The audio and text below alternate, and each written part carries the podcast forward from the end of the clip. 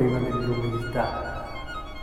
E una prima cosa che è fondamentale sapere è che il cuore dell'uomo va dove sa di essere amato. Il problema di tante persone che sentono il bisogno di emergere, di essere sempre le migliori, di fare meglio degli altri, di... Eh, perché pensano, sbagliando, di essere più amati, anche perché il contesto intorno a loro non li aiuta. Quando cominci a far sentire a una persona che la stimi di più e la ami di più solo se corrisponde a certe aspettative, tu involontariamente, anche se le vuoi bene, non le fai bene.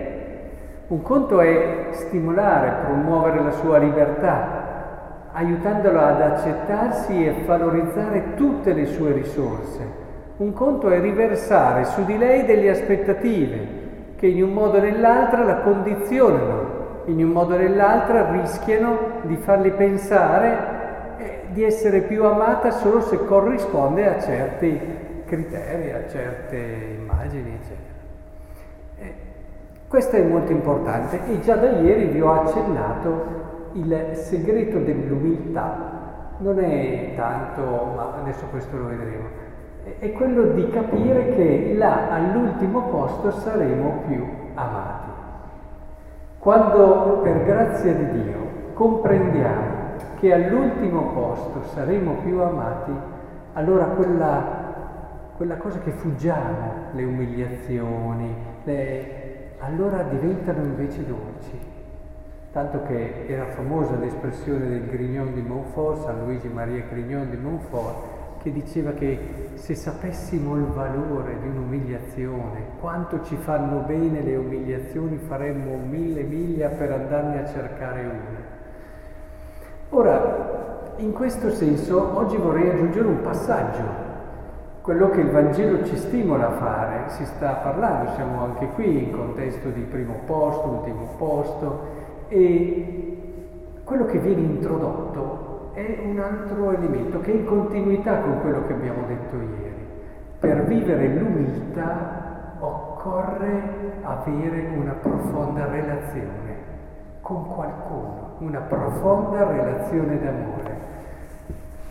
Alcuni, a volte in certi manuali, possono anche essere un po' fuorvianti. Vi parlano dell'umiltà dicendo umiliati, cerca l'ultimo posto, cerca di non apparire, di non fare cose appariscenti, cerca di non voler sempre aver ragione, cerca, insomma, danno tanti consigli concreti e pratici. Ad esempio essere anche poco appariscente con il vestito, cioè fa tutto parte di un'umiltà esteriore, di un'umiltà interiore. Potremmo prendere questi manuali di ascetica, leggerceli, avremmo mille, mille consigli che hanno anche un loro fondamento dal punto di vista umano. Però potremmo essere anche bravi, attenti in tutte queste cose, ma sinceramente in fondo in fondo l'umiltà non la staniamo nel suo cuore. Possiamo lavorare sull'aspetto più esteriore, possiamo avere una, un atteggiamento mite, modesto, che tutti ci, ci vedono come modesti, umili, però il cuore, il cuore quando quel cuore che magari ci sentiamo bravi anche perché siamo umili e questo ci frega, no? Oppure quella, quel compiacimento che abbiamo dietro a oppure dall'altra parte confondere l'umiltà con quel senso di inferiorità che è invece immaturità, se non malattia in alcuni casi, quel complesso che alcune persone hanno, quella timidezza che alcune persone hanno, che non ha niente a che vedere con la virtù dell'umiltà, ma che viene scambiata a volte, come mite, come umile e semplicemente timido e fragile, sono due cose molto diverse.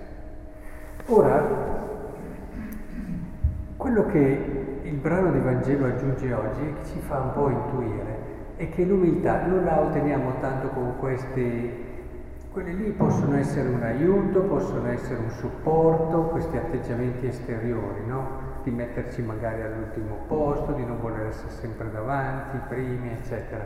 Di fare come faceva San Luigi, vedi come faceva San Luigi?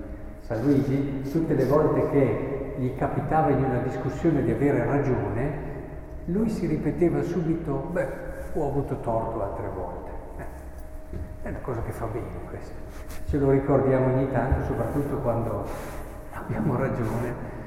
E ora, queste cose sì, sono quell'apparato che sta intorno, ma il problema dell'umiltà si risolve in una relazione solo attraverso una relazione d'amore. Potete bere il calice, potete essere con me nel mio destino. Il Vangelo inizia proprio con l'annuncio della passione. Potete essere con me fino in fondo, con tutto quello che vuol dire essere con te. Io sarò con te ovunque tu vada. Avete mai visto una storia d'amore vera? Si desidera essere con l'altro ovunque. Non importa se bene o nella sofferenza o nella gioia, essere con l'altro. Questo riempie il tuo cuore. E lì, in una relazione, quando c'è davvero una relazione profonda, che entriamo nel mistero dell'umiltà, che non è semplicemente sentirsi piccoli per poi sentirsi bravi perché siamo piccoli, ma il non pensare a sé. L'umiltà ti dimentichi perché nel momento in cui pensi di essere umile, sei già fuori dall'umiltà. L'umiltà è proprio essere così presi da una relazione e questo ti permette davvero di lasciare, non ti importa quello che sei, dove sarai, sei con la persona che ami. Non ci può essere umiltà al di fuori di una relazione profonda d'amore. In fondo se ci pensate, le persone che sono più attente alla oh, ha detto bene di me, ha detto male, mi sono risentito, mi sono offeso. Sono sole con se stesse e allora hanno quelle cose lì che, che gli danno fastidio, gli danno qualche magra consolazione. Quando vivi una storia d'amore vera, profonda, allora queste cose ti scivolano via, non ci vali neanche. Eh, anche quando magari all'interno di un matrimonio la relazione è meno forte, le minime cose ti danno fastidio. Basta una sciocchezza che ti dà fastidio, ma quando invece è una relazione, ecco che allora cambia tutto.